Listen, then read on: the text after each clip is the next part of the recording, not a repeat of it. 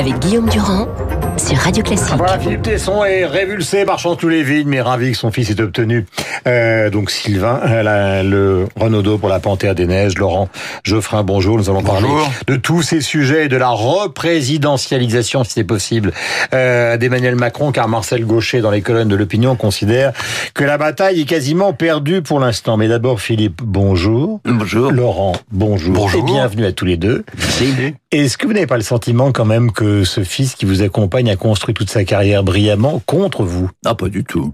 Non, pas Contre du votre tout. côté parisien, euh, Non, pas du soufflé tout. au fromage, récamion ne sort pas du 6e arrondissement. Pas du tout. La tradition. Vous l'avez vous l'avez assez bien croqué, je Ah trouve. Oui, euh, croqué comme la panthère. genre, Le côté carnassier de Laurent apparaît avant même que nous commencions l'é- l'émission. Je trouve que notre addition, l'addition que nous formons, lui et moi, constitue une synthèse heureuse de la culture française et de l'histoire de France. Et de l'histoire de France. Je n'ai Et de aucun la modestie, com- et de la je modestie n'ai bien absolument connue de, de Philippe Tesson. oui. Je n'ai aucun complet. De quoi aurait à se plaindre d'ailleurs mon fils? Euh, euh, Dites-le, dites-le. De quoi Qu'est-ce j'ai qui, j'ai dit de ça. votre euh, Je n'ai votre- pas dit tout ça. Je Voilà, dis ça simplement que le voyage est à la fois une quête initiatique et c'est aussi une histoire de famille, puisque avec beaucoup de, euh, je, je ne voulais pas en parler tout à l'heure, mais avec beaucoup d'émotion, euh, vous parlez de votre maman euh, dans ce voyage euh, que vous, enfin, vous vous trouvez à la Panthère, mais vous retrouvez votre maman qui a disparu euh, il y a maintenant quelques quelques mois. Donc est-ce qu'il est-ce y a quand même quelque chose qui est lié à l'éducation? On dit que la, la phrase de Rilke, c'est l'enfance est un destin.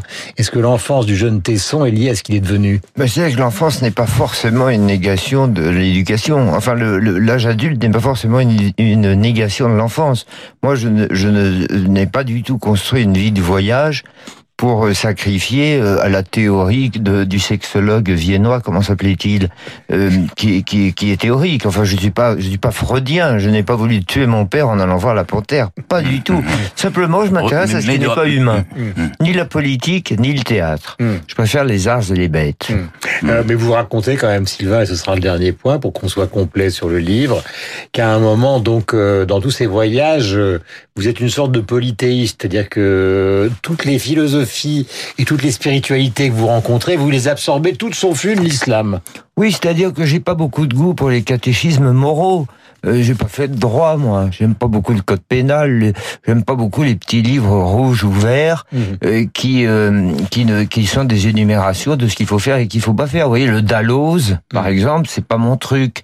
J'aime pas le, les bréviaires, j'aime pas les manifestes, j'aime pas les grilles de lecture, j'aime pas qu'on me dise ce qu'il faut faire. Je préfère les spiritualités, la verticalité euh, lumineuse, poétique, aussi floue et vague soit-elle. L'islam n'est pas flou, il n'est pas vague, il n'est pas ambigu.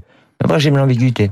La Panthère des Neiges est publiée donc euh, chez Gallimard. Donc, Philippe et Laurent. Merci Sylvain et bonne journée il y a à vous de- bravo. Il y a un mot de euh, Sylvain que j'aime beaucoup, c'est ni, ni Bourdieu, ni maître. Hmm.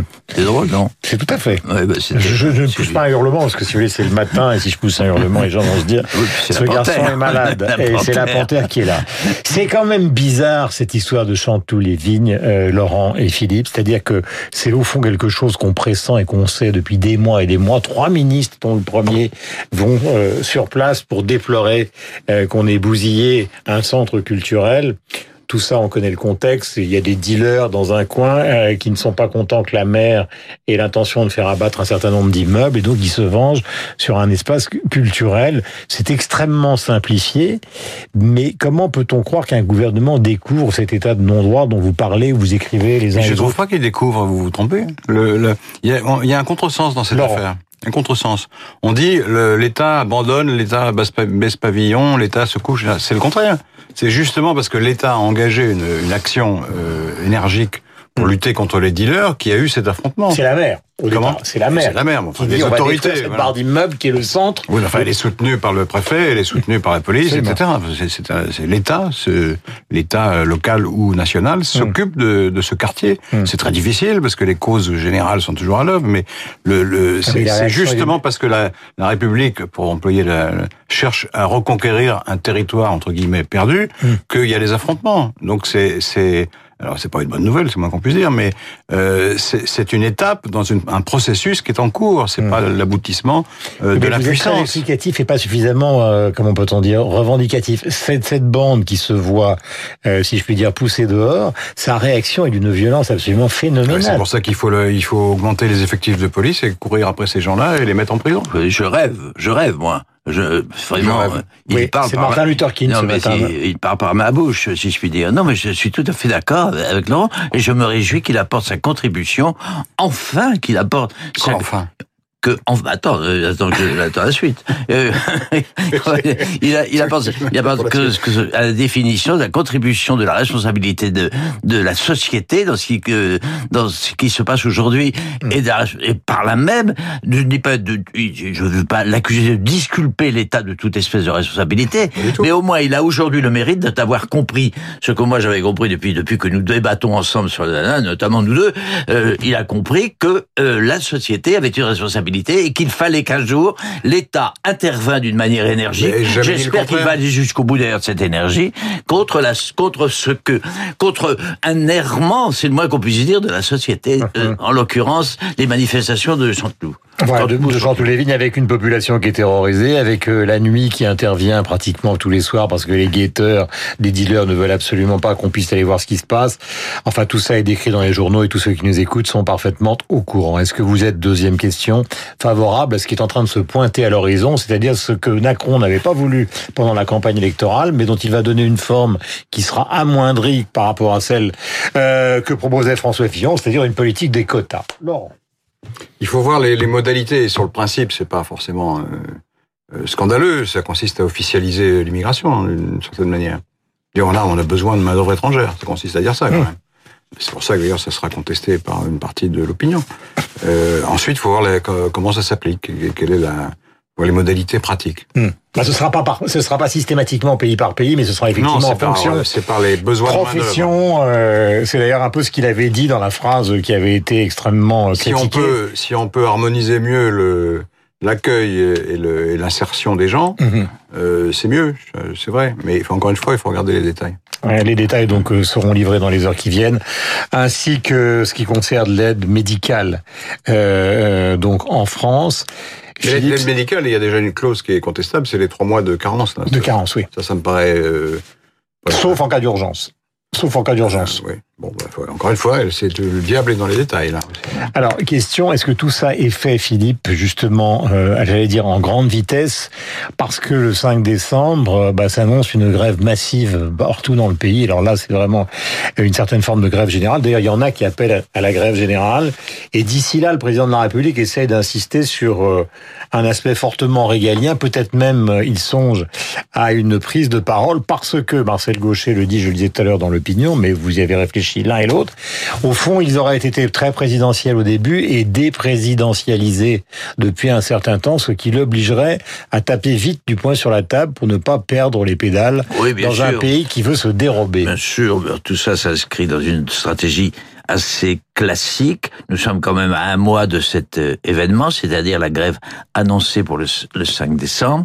Euh, ce que fait depuis quelques semaines euh, le président de la République euh, relève, procède d'une euh, d'une stratégie de prévention qui euh, de prévention qui annonce donc un, un, qui marque un redressement, une réactivation d'une politique un, peu plus énergique, où l'autorité se mêle à la, comment dirais-je, à la, à la, à ce qu'il reste de- de- d'humanité encore possible dans ses décisions. Mais euh, je pense que cela annonce, à terme de- d'un mois, de quelques semaines, un, une, un assouplissement. Mais c'est classique, tout ça, tous les, tout- finalement, le pauvre Macron en revient à des méthodes tout à fait traditionnelles, c'est d'une république un peu molle, euh, qui hésite tout, depuis, depuis qu'elle existe, depuis, c'est le principe de la démocratie à la française, qui hésite entre l'autorité et finalement le, le, ce Oui, mais ça pourrait le être. dialogue. Mais Ça la, veut la dire- question qui se pose pour à l'un comme pour l'autre, c'est la question du pari gagné ou du pari perdu. Mais le pari, les deux termes du pari, enfin les deux, les deux, les deux tactiques, encore une Parce fois, l'attend. traditionnelles d'un- pari. Je vois moi, euh, Macron ne pense plus qu'à une chose aujourd'hui, dans l'état dans lequel il est, dans lequel état, c'est une réélection, bien Ça, évidemment. logique. Il joue actuellement la carte de la réélection. Le premier, les premiers engagements de ce jeu, qui est un jeu tout à fait classique. Là, on, on voilà, on, on, on- comment dirais-je, on annonce sa détermination dans les semaines qui précèdent l'épreuve. Euh, dans les jours qui précèdent l'épreuve, on va assister à une espèce de tergiversation tout à fait classique, elle aussi. Et au cours de l'épreuve, qui va durer quelques semaines, vraisemblablement jusque- jusqu'au fait, il y aura un assouplissement de la politique qui annoncera un apaisement de la, de la stratégie du durcissement dans la perspective d'un dialogue qui va Vous marquer les deux dernières années. de- C'était son conseiller à l'Élysée. Ah Bravo. bah non, c'est mais moi, observateur. Je- mais oui. mais le- le- Laurent. l'espèce de soutien qu'il avait pour Macron est en train de s'étioler manifestement. Ah bah ça, vous l'avez remarqué depuis Hein quelques semaines, oui. mais de même que je senti- un ach- de Il a même- senti Non, le vent, il a senti le vent. De même la Il soupe. était Il a senti le vent. Il était très Macron, il n'est plus qu'Emmanuel. De même que je sens ce matin un assouplissement des dispositions de Laurent Geoffrin. Il nous a quand même lancé, en, en- en- en introduction à, son long discours, il nous a quand même lancé la trace d'une inquiétude euh, qui se traduira court, à court terme par une, par, comment dirais, par une, un amollissement Non, non, non, mais général de tout son c'est organisme, intéressant, parce que- son organisation politique. Non, Laurent. mais c'est évident. C'est vieux comme le monde. Non, mais on n'est- pas encore au- euh, à la phase où les rats quittent le navire, mais ça va venir. Hein. Je sens ça venir. Non? Euh, tu, mais, parles, tu euh, parles de toi, tu parles de ah, toi ou de moi? Non, Euh, Moi, j'ai été, jamais été dans le navire, Non donc je suis mais, tranquille. non, mais Laurent, se parle. Oui. Vous êtes quand pareil. même un pari. Non, mais Macron a un problème, c'est qu'il il mise tout finalement sur un deuxième tour Macron-Le Pen. Hmm. C'est ça le- l'histoire. Donc il veut empêcher l'émergence de, de quelqu'un qui pourrait le menacer au premier tour. Hmm. Comme du côté de la gauche, pour l'instant, il n'y a pas grand risque, il s'en occupe pas. Euh, donc il s'occupe de la droite. Donc il veut empêcher qu'il y ait un leader de droite qui s'insère entre lui et le Rassemblement national. Pour il donc, il de la prend, donc il prend des mesures qui, qui, qui plaisent à la droite et il prend une posture, alors comme on dirait égalien maintenant, ça veut dire de droite en fait. On n'est pas Euh, tout à fait d'accord hein les deux ce matin. Laissez-les faire finir, mon cher Philippe. Et donc voilà, il, il essaye de tuer tout, tout candidat euh, de droite de premier tour. C'est ça la tactique, à mon avis. Ouais, mais c'est une Donc tactique. le- cette discussion sur il est présidentiel, blablabla, si, si, si euh, Marine Le Pen n'est pas élue au, au second tour, eh ben, il est toujours présidentiel.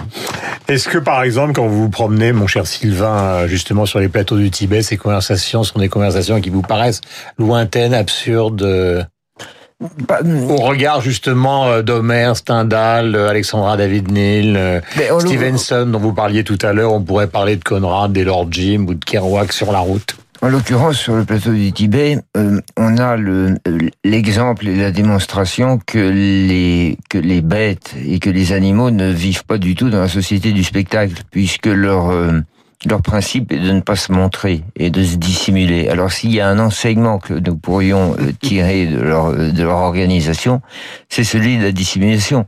La bête, euh, la bête n'est pas euh, n'est pas un, un membre de la de, de la République.